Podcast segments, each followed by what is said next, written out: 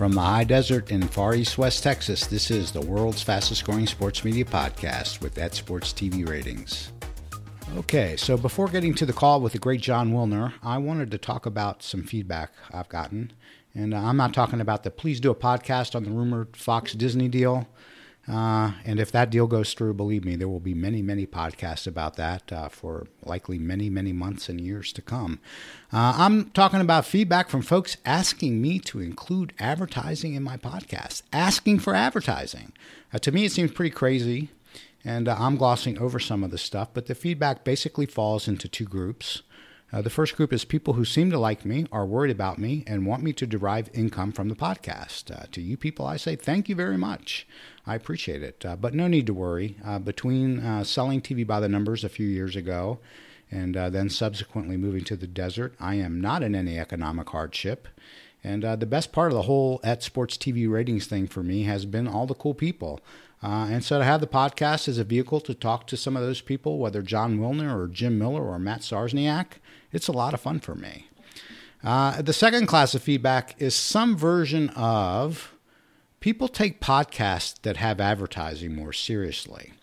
And this is interesting feedback. I am not too concerned with uh, being taken seriously personally, uh, but if there's some, oh, this is just some dude, I can't listen to that unless there's some ads in this. I don't love that. So screw it. You're getting ads. Today's podcast is brought to you by Amazon's Audible. Get a free audiobook download and a 30-day free trial at audibletrial.com backslash STVR. And uh, I think you people know I am all about the audio on demand, and uh, not just with podcasts. Audiobooks are a huge part of my uh, audio rotation. And if you've never listened to an audiobook, here's your chance to try one out for free. And uh, I'll show some love to Jim Miller, who has done this podcast and is also best-selling author James Andrew Miller. Because if you love a good oral history, listening to it with your ears is a really pretty good way to consume it. And uh, it's hard for me to pick a Miller favorite, but uh, if you're listening to this podcast and have never listened to those guys have all the fun, Jim's book on ESPN, you can't go wrong.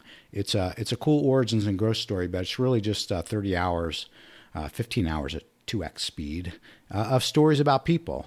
Uh, but if stories about people are your thing, Live from New York, uh, Jim's Saturday Night Live book is also pretty great.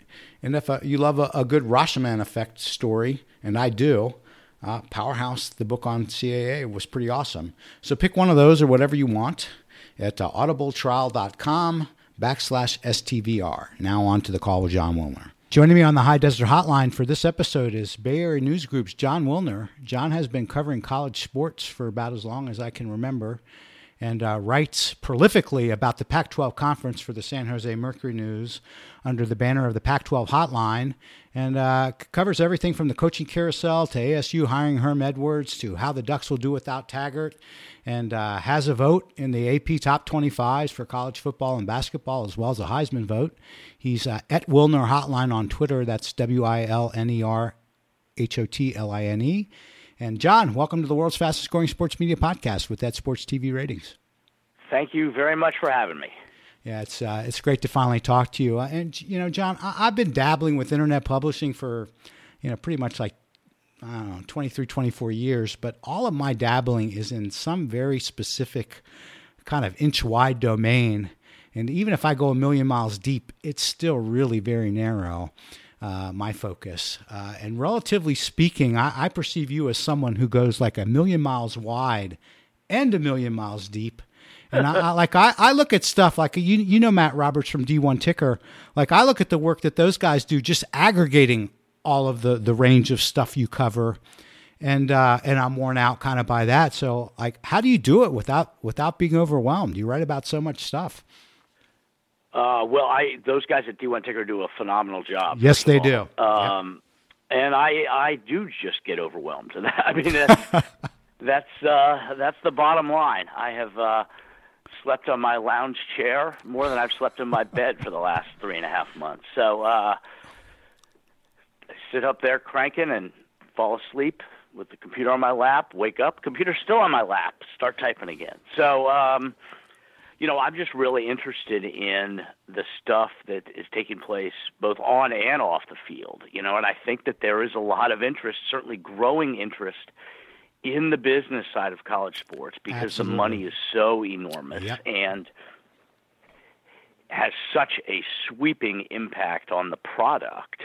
Uh, and the Pac 12, which is what I focus on, is certainly uh, had some controversy, uh, made some controversial decisions. Yep. And I think that has added to the interest that fans have. So I'm trying to cover on the field, but off the field. You know, not only business, but but uh, non-financial matters as well. There's just a ton there. It's yeah. limitless, and uh, I could use a few more hours in the day. yeah, I'm sure. So uh, I, am just curious, like uh, during during college football season, uh, what what percentage of the week do you feel like you're at work? Is is it 100 percent? Well, I um, I help uh, I help get the kids out of the house in the morning. I start really early. I start before dawn, way before dawn, and I help take a break to get the kids out. Then I take a break late in the afternoon to uh, to see the kids and uh, have dinner and get them to activities for a few hours, and then I get get back to it, and I type until I fall asleep, and and that's that's about it. And it is seven days a week this time of year for sure. You know, through the football season because there's something going on every day, and uh, I feel like you know the the season is so intense that, especially with this first season of my Pac-12 Hotline project, right, that having original content every day was was going to be uh, important. So it has been uh, it has been a fun but uh, uh, exhausting ride since the middle of August. Yeah, I, I you know, I, I, uh, I, I, I kind of feel bad even asking you for, you know, for the thirty minutes to do the podcast. So, uh, so thanks very much. Oh, uh, happy to do it. This is great. So, uh, how how has uh how has social media changed your workflow? Uh, well, it has gone from not being one single ounce of my workflow, you know, ten years ago, to dominating. And, and, and, I just, you know, it's you could get on Twitter. I could get on Twitter at two in the morning Pacific, and yep. somebody's on there at five in the morning Eastern who wants to talk about Pac-12 football. Yep, it's crazy, but it's so, true. It's it's nonstop, really, uh, and I don't really do Facebook, but I could, and I probably will. Uh, but just you know, uh, it's it's nonstop. Twitter is is like walking into a sports bar. Yeah. And having a discussion with whoever happens to be there, and whether they like you, don't like you, agree with you, disagree with you, it's just a free for all. And there's a lot to be said about that. I think it's important, but it you know it, you have to be careful that it doesn't overwhelm you, and you don't get anything else done. Yep. Yep, it's a it's it's a struggle for me, and I, I really don't have all that much to do, and uh, and it, it, it's still it can you know it can be a it can be a big time sink, uh, especially if if you're just an information junkie. Uh, there's just so much information out there. So I, I wanted to talk a little bit about the uh, sort of the Pac-12 After Dark and Conference Championship date and time, and I think yeah. we we both agree uh, with the decisions that Pac-12. I think we largely both agree with the decisions the uh, Pac-12 has made to do it the way they're doing it, for the reasons they're doing it that way. Uh, but I, I, see many complaints, and I, I, do get it from the fan side. Uh, I, I, just I just would like it if you, you you talk about this issue at large and your thoughts on it.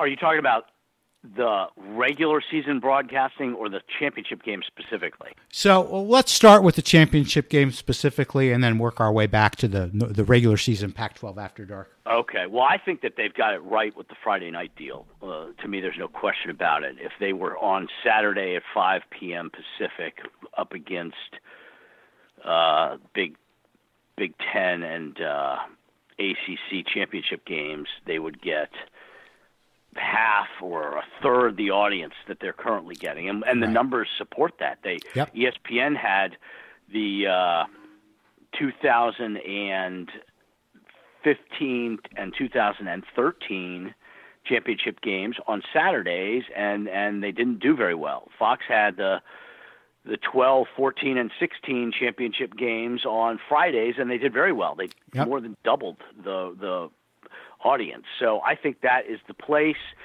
Is it? Is it?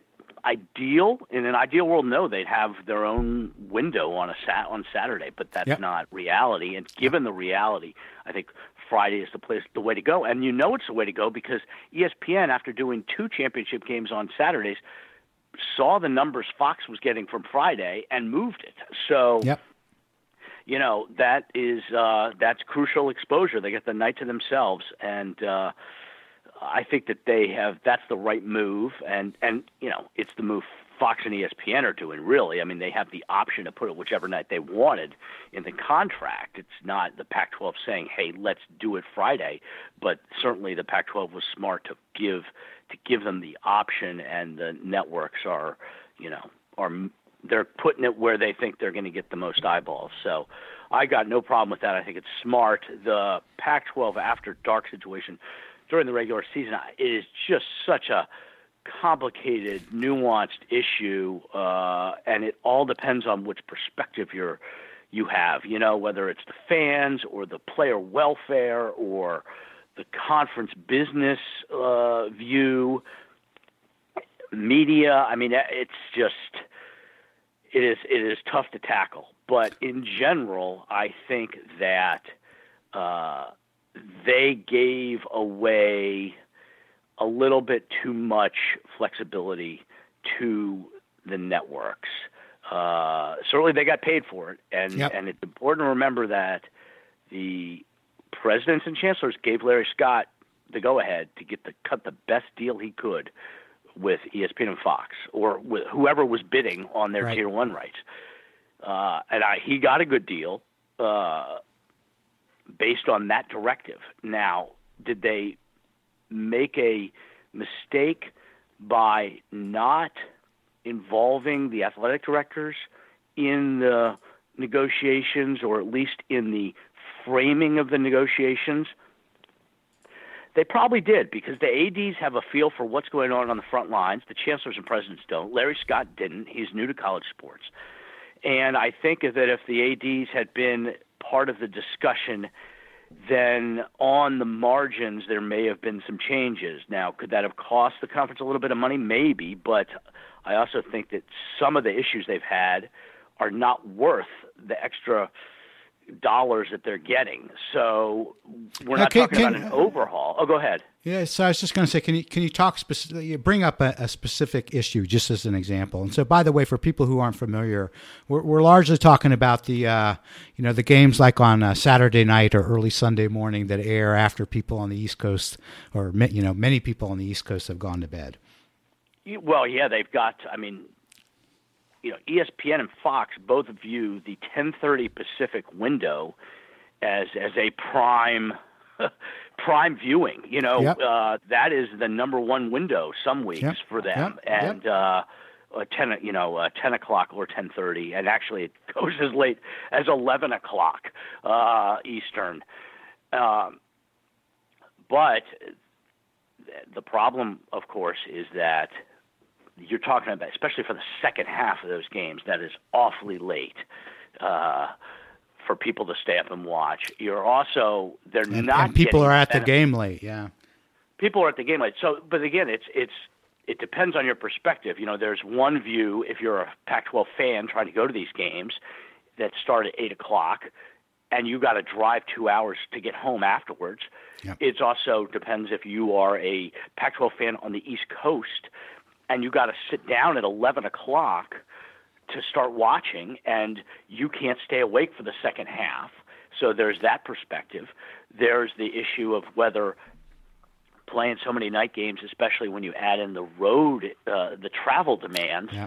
is great for the players. Uh, then what about publicity? See, I would argue that, and I don't have any hard data here, but you know, the Pac-12 and the and the networks will say, well, there's more eyeballs uh, on the games that start at 7:30 or 8 o'clock Pacific because there's no other games on. Right. So even in Chicago and Dallas and Atlanta, you're getting you know you're getting more viewers yep. with those games because those people don't have anything else to watch, and I think that's true.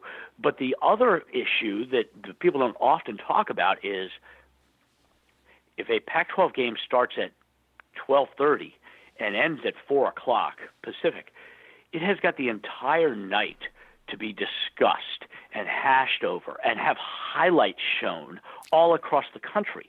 So even a fan who's in Atlanta who didn't actually see the game is going to see the highlights. Yep. They could see the ESPN and Fox analysts talking about it.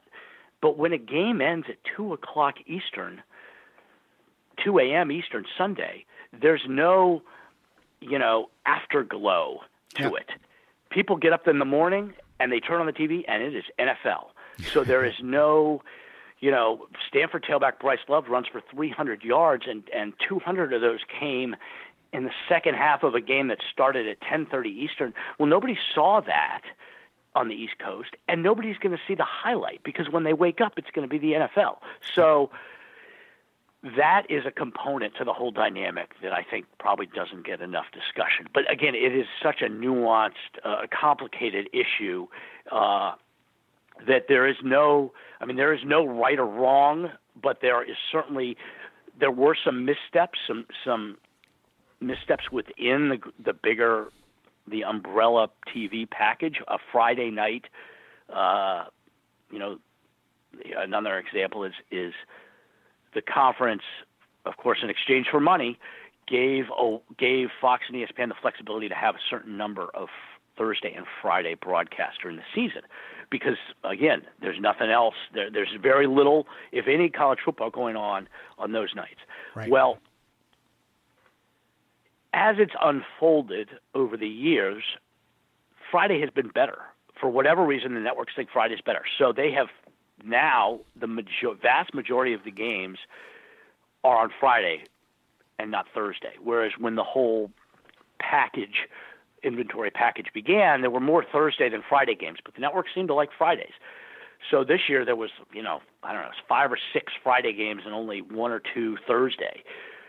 Well, playing on a Friday is great for the exposure, but the conference didn't take into account what happens for a team that has got to play a road game the previous Saturday. And this has been my biggest, uh, I've been on a soapbox about this since last season. It is inconceivable to me that the conference would think it is okay for student athletes to play a road game on a Saturday, fly home, get home at midnight or 2 a.m., turn around and have to go play a road game on a Friday. Right, right. That is uh, that is that can't be good, and yet it has happened time and time again. Finally, they have changed the scheduling policy so that next year, if you have a Friday road game, you are either off the previous Saturday or you are at home. But it has taken them way too long to respond to that. And and the fact that they thought it was okay in the first place blows my mind. And the results on the field certainly substantiate the fact that it's difficult because the road game, the road team on Friday has lost all the games, even right. when they've been multiple touchdown favorites. Uh, they don't allow teams to play on a Saturday if their next game's Thursday. You can't play Saturday, Thursday. You have to have the Saturday off so that you've got a, basically a 12 day break. What I can't understand is why, if it's not okay to play a Saturday home game followed by a Thursday home game, why in the world was it okay to play a Saturday road game followed by a Friday road game? Yeah. Makes no sense to me.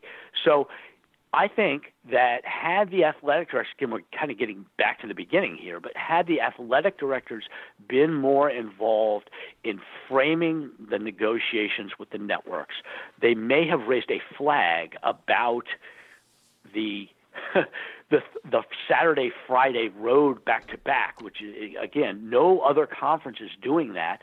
The Pac-12's playoff teams all lost playoff candidates all lost Friday game road games. The conference scheduled itself out of contention for the playoff this year. You know, that's another example is is the Saturday of the six day broadcast options that they yep. have given to the networks. Each each network has has two six day options.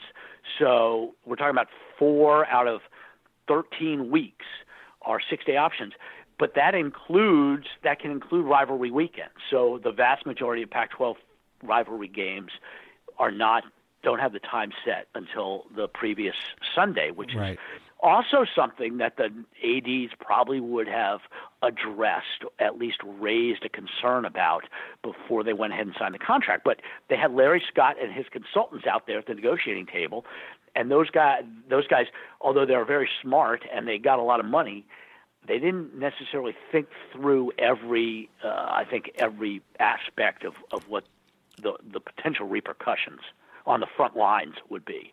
Yeah, so it sounds. Is, is it fair to say Sorry that for the the- ramble. No, no, Sorry. not at all. That's a, that's exactly that's exactly what I'm looking for. So, is, is it fair to to say that uh, that that issue, at least from a from a Pac-12 perspective, is as thorny as the uh, the Thursday night football issue is for the NFL? The you mean the uh, the Friday? No, no, no. I'm talking now about the NFL. Like the, the if for the NFL, the Thursday night football. You know, it's a huge safety issue, a huge players traveling issue, a, you know, short oh, weeks, you all that stuff. No, no, no. Pac-12 Friday games. No, yeah, so- yeah, yeah. So I, I'm asking if the uh, the issues with the Pac-12, I, I guess Thursday and Friday games are the same as you know, sort of for the Pac-12 as big of a Right. thorny issue as the uh, the Thursday games are for the NFL. Well, the Thursday games aren't because you can't play the previous Saturday. So they, everybody's if you're playing on a Thursday, you've got 12 days off. gotcha, If you're playing Friday though, you don't. And yes, I think in my opinion, now I don't have any hard evidence on injuries and head trauma and all that stuff. But I just common sense tells you it can't be good for those guys to be playing a, a playing a road game and and getting treatment on a plane ride home uh, at at midnight, uh, getting to bed at whatever three or four in the morning, turning around and and having to leave town again on Thursday for another road game. Common sense tells you that's not good for him. So uh, it has become an issue, and and the issue grew in significance as the, each playoff contender lost on a Friday game. SC lost on a Friday night road game in Pullman after playing a Saturday road game. Washington lost a Friday night uh, road game at Stanford. Washington State lost a Friday night game in Berkeley after playing in Eugene. Washington State played in Eugene, five o'clock kickoff. Ah. You know, I'm not exactly sure what time they got back to campus. Probably midnight, 1 a.m. Uh, turned around and had to play Cal on on a Friday. Lost badly. So so Washington, Washington State, USC all lost on Friday nights. Any of those uh, results are reversed, and you've got a whole different postseason picture for Yep. the conference. Yep. Well, I mean, so if it if it means anything to you, I am at least uh, somewhat optimistic that, that a lot of the uh, a lot of the issues that you're on the soapbox about uh, can and, and probably will be uh, addressed in the next round of rights. I'm not optimistic that uh, Thursday night football is going to go away in the uh, th- for the NFL in the uh, in the next round of NFL rights. Yeah, well, I, I'm I would imagine that the Thursday night NFL is part of the reason that the networks have moved the Pac-12 games to Fridays, um, and that's fine if they're playing on Friday, but you can't you can't have the kids uh, playing the on the road the previous week. And again, it's it's settled for next year. They got smart. They changed the scheduling parameters, and and it won't be an issue next year. But uh, damage has been done for sure. So uh, of of of any of the uh, the Pac-12 schools, what what's uh what's sort of the AD slash coaching carousel that is your favorite one to watch? Uh, well, I mean, the, ASU situation I think is fascinating. Um, Yeah, talk talk talk it- about Herm. well, it's so unusual, right? I mean, they are the whole thing is unusual, actually, starting with ASU's entire uh, existence, because the University President Michael Crow has taken higher education to the masses, which is certainly very commendable. They have an online program, and which is giving them a war chest.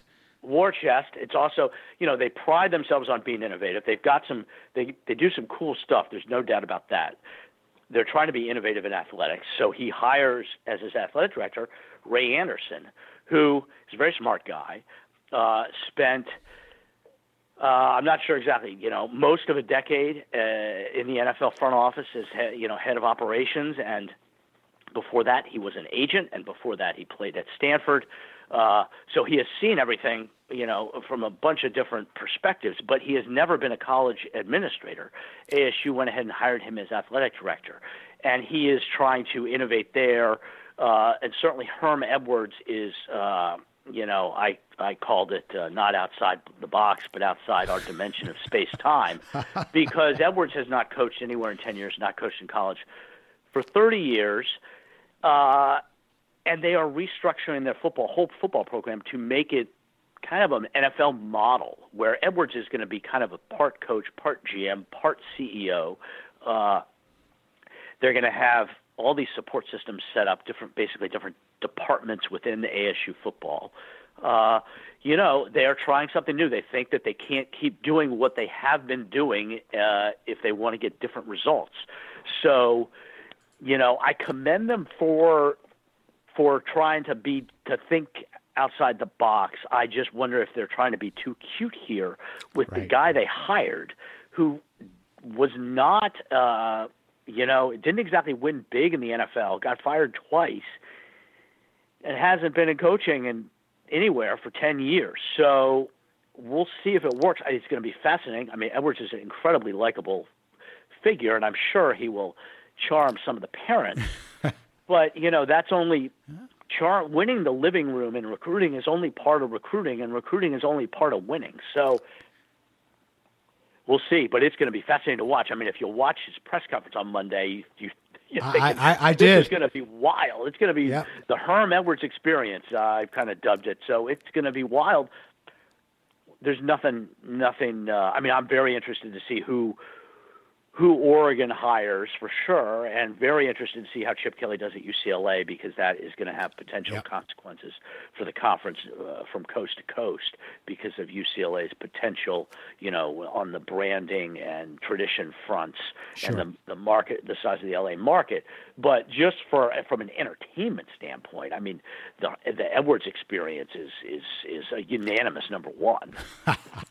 uh, so um, you have a vote in some pretty big deal polls. I and, do. Uh, I can't believe the AP and the Heisman keep coming back to me.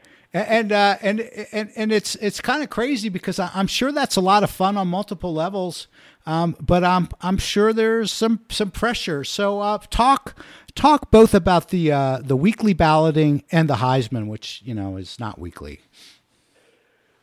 Well, the weekly balloting, yeah, there is pressure in in a sense that I feel to do it right. I do football and, and men's basketball, and it's kind it's different. Those two things are different because the basketball season is so fluid. I mean, you could have two teams you could have teams playing head to head twice in a two week span and then you know how do you account for that on your ballot, moving them all around? The, the basketball is so fluid; you have to look at it a little bit differently than football. Football, uh, for both, really, my approach is this: I got to be able to reasonably defend the positioning of every team on the ballot. So when I sit down to do my my ballot at night, at the end of the game Saturday night. Uh, I feel like I got to be able to defend Auburn at number six, was you know right. Wisconsin at eleven, Texas A and M at where you know every spot I got to have a reasonable uh, a reasonable defense for that positioning, and if I can do that, and uh, then I feel pretty good about it. Uh, I I have my own kind of system of evaluating. I, I tend to maybe pay a little bit more attention than some voters to to the quality of the competition. I don't mind uh, moving a team up after a loss. I mean, if you're number 25 and you take Alabama to the wire, yep. maybe you should be higher than 25. Uh, but that basically it is uh, it is a uh, a responsibility. I love doing it. I appreciate that the AP keeps asking me to do it. Uh, it's certainly is time consuming, but in a good way. Uh, and it also really helps helps me stay on top of everything that's going on for sure. Yeah. So uh, where where did uh, where did you come out with the uh, with the actual uh, you know top four selection? How did you feel about that? I uh, I had Ohio State fourth, and I thought Ohio State was going to get in because I I viewed I took the committee kind of at their word, which was if teams are in a cluster, conference championships uh, are the you know the the deciding factor. uh, or right. one of the couple of deciding factors. Yep. I viewed Ohio State and Alabama as being in the same cluster. Ohio State's got that terrible loss to Iowa, oh, Iowa but yeah. also had three better wins than any of Alabama's wins. So to me, Ohio State's advantage in their quality wins offset the disadvantage in that terrible loss, hence putting them and Alabama on essentially because Alabama didn't really have that good of wins, essentially putting them on even plane and then the big the conference championship would be the deciding factor. That's kind of right. how I looked at it and how I thought the committee would would go. They decided that it wasn't actually even if you after you take Ohio State's wins into account, it wasn't close enough for the conference championship to tip the scale to Ohio State, which I think is pretty darn interesting. You know, I know they have their metrics. I, I went through their mock selection process, and I know they have a bunch of metrics that don't get a whole lot of publicity not certainly as much publicity as quality wins and losses right. and all that kind of thing. Strength of schedule. You know, they have relative scoring. They have, you know, relative uh, winning percentage. How how are you doing against your schedule based on how uh, generic team would do against the schedule? How are you scoring and how many points are you allowing against your schedule versus what a generic team would do? I understand they've got all that, and Alabama grades out great in those things but I still thought that Wisconsin, Michigan State, and Penn State, those three wins would at least get Ohio State on the same playing field as Alabama, whose best win was LSU, and it didn't. It didn't, and that was a little bit of a surprise to me. So, so am am I a heretic for thinking that? Uh, you know what? I, I'm I'm still kind of okay with the four team thing, even even if there is a good case to be made that Alabama, Ohio State could have gone either way, I like that we get to have the conversation after. And I feel like if we go to eight, all of these fun conversations go away. Yeah, I am. Uh, I'm I'm with you. I like the four. I mean, to me, it makes the conference championship weekend, and you know, it makes week weeks 12, 13, and 14 you know, pretty close to a playoff, eh, you know, elimination. Semifinals, yeah, they're kind of like the uh, the quarterfinals. So I, I, mean. I like the four. I think that they will go to eight eventually when the current contract expires. Uh, there's probably not any doubt about that. What I don't think they should do is add another week of games. You know, add a quarterfinals in between the conference championships and the semifinals. I don't think they should be playing another week of games. So if they're going to go to eight you know, they need to rethink the the schedule from week zero through week right, 14, right. the conference championships. And I think that the week zero, and I don't mean to go off on a tangent here. It's okay. I love I, tangents. I do think that week zero, which which for listeners is basically the final Saturday in August. You know, the season usually starts on Labor Day weekend, uh, first Saturday in September, basically the that Saturday in August, which is usually the 24th, 25th, 26th, is currently being used only uh, in, in, a very uh, uh, infrequent situation. Uh, team playing uh, in Australia for the Pac-12, yep. or uh, you know, this year there was I think there was three or four games that that week. and what it does is, if, if you play that week, then you end up with two two buys uh, between 1 and 14. You have two weeks off. Uh, uh, I'm sorry, between 0 and 14. Right, right. So it gets an extra week in there. And the thing is that they have moved up training camp. So now teams are starting in late July. I think that they ought to make week zero part of the regular season. They should start full load of games on that last Saturday in August, 25th, 26th, because that would free up a week during the season to get the kids more rest and it would create more scheduling flexibility for the conferences if you've got another week. I mean, they're already at training camp on July 26th. Yep. Why not play August 25th or 6th? You know, why make them wait uh, until September and then have it so condensed to get everything in? Uh, so my my thing is is they should really just make week zero uh, the start of the full load regular season, and then then maybe you you could work uh, another round of playoff in a little bit uh, easier, either getting rid of the championship game or or uh, championship weekend or so, something like that. But I think they need to increase their flexibility on the front end of the schedule in order to make it more manageable on the back end. Yeah, that that uh, that makes sense. I, I, I like the uh, I like your week your week zero idea. Uh, I think that uh, uh, for the flexibility that it would give them alone uh, in the scheduling. Yeah. So if if you have a couple of more minutes, I, sure. I, would like I would like to to know like what's the what's the hardest or most frustrating aspect of being a Heisman voter? Oh, Heisman. Uh, nothing hard. I enjoy doing it. Uh, what I'll tell you what's frustrating is the last two or three years they have really cracked down on Heisman voters disclosing their ballots ahead of time. So you know, it used to be five years ago. What is this? 2000. So we're talking about like Johnny Manziel. Yep. I could have written today, you know, Wednesday. Here's my here's the Heisman ballot, ballot I turned in Monday afternoon. I had Manziel first. I had you know whoever second. Right. Well, they cracked down on that because there were too many people doing that, and then there were websites were compiling all the oh, votes. Oh, they could they could figure and, out who the knuckleheads were. Right.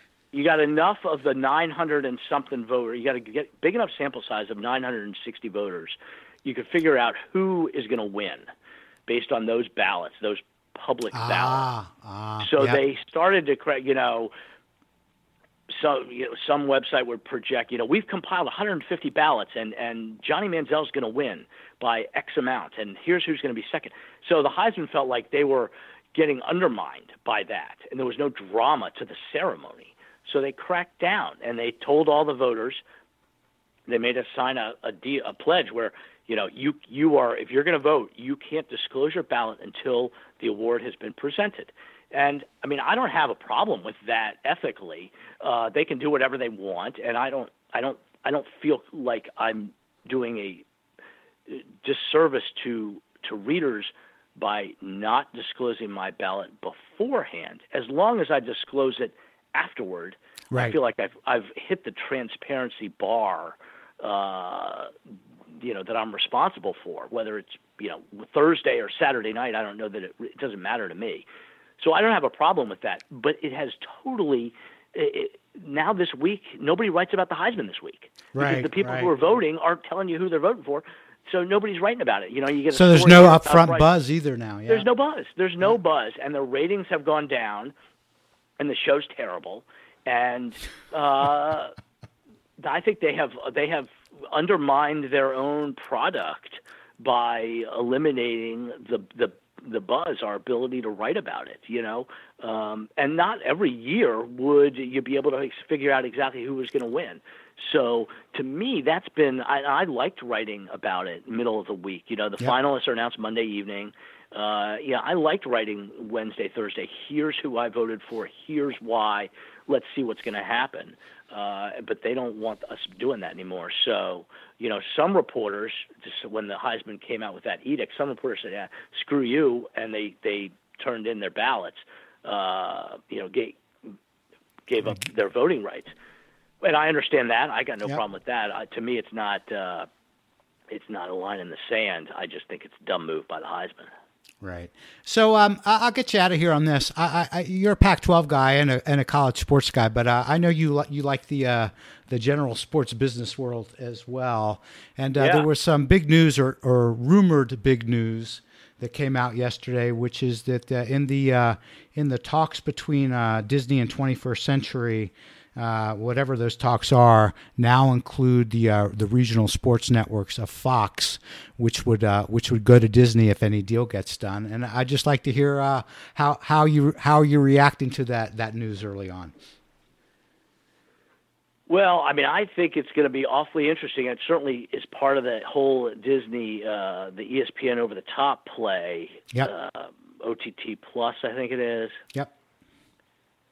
And uh, I think that that is going to be something that everybody's got to have to watch, right? Because the the state of over the top once 2022, 2023 hits is going to be gigantic for framing the the new tier one negotiations for the Pac-12 for the Big Ten. Right, right. Um, you know, they need uh, the from the Pac-12 standpoint, they they need over the top to be as popular as possible to increase the value of all their content because they own all their content, and if if if that's the case, they're going to be in great shape not only with the number of bidders but with their asking price. If over the top has not quite caught on, you know, if it's still kind of in the state that it is today, where yep. some people have it, but you know, there's all kinds of problems with the stream, and you know, it's just not. It it just doesn't. You don't get the experience you do watching it uh, traditional way then the Pac 12 is going to be in trouble because yep. then this whole big bet that they have made on 100% ownership of their content may not pay off like they think. And so all of the money that they have been not collecting because of their current model, they're not going to make up for that with their you know with their tier one deal and they're they're counting on being able to make up for lost ground with a gigantic tier one deal and and that tier one deal could be partly with ESPN, and it could be partly yep. with Google or partly with Facebook. I have no idea, but they are counting on a maximum, uh, uh, uh, having tons of leverage and maximum payout. And anything short of that is going to make the model that they have had for a decade look like it was a mistake. So the over the top situation is is just to me fascinating and critical not only to the Pac-12 but to other conferences. Right. Yeah, it's it's it's interesting in the uh, sort of the, the down the line uh, ramifications uh, if if uh, the, the, the rumored deal gets done. Uh, are, there's just going to be so much stuff to watch out for. It's it's going to be a fun time. Hey, hey, Jon, I really appreciate you doing this. I will. Uh, I'll try to find out whatever your off season is when you're not so busy and have you back on. Uh, but thanks very much for joining the podcast. Yeah, off season will be about June 10th to June 12th. So let's right, talk. I'm going to email you for June 11th. Uh, That's right. All right. Thanks very much. My pleasure. Thanks a ton for having me. Thanks again to Jon Wilner for joining the podcast. Again, you can find him on at Wilner Hotline on Twitter. And uh, I'll include a link in the episode description. But if you Google Wilner Pac 12 Hotline, you'll find it easily. And uh, you can even uh, sign up for a, a, daily digest of all Jon's stories. And uh, you can find all the past podcast episodes on Apple Podcasts, Google Play, and SportsTVRatings.com. And on top of that, started a little daily newsletter letter experiment, and you will not find that easily on Google. But if you follow me on Twitter or visit SportsTVRatings.com, you can probably find it. Thanks for listening.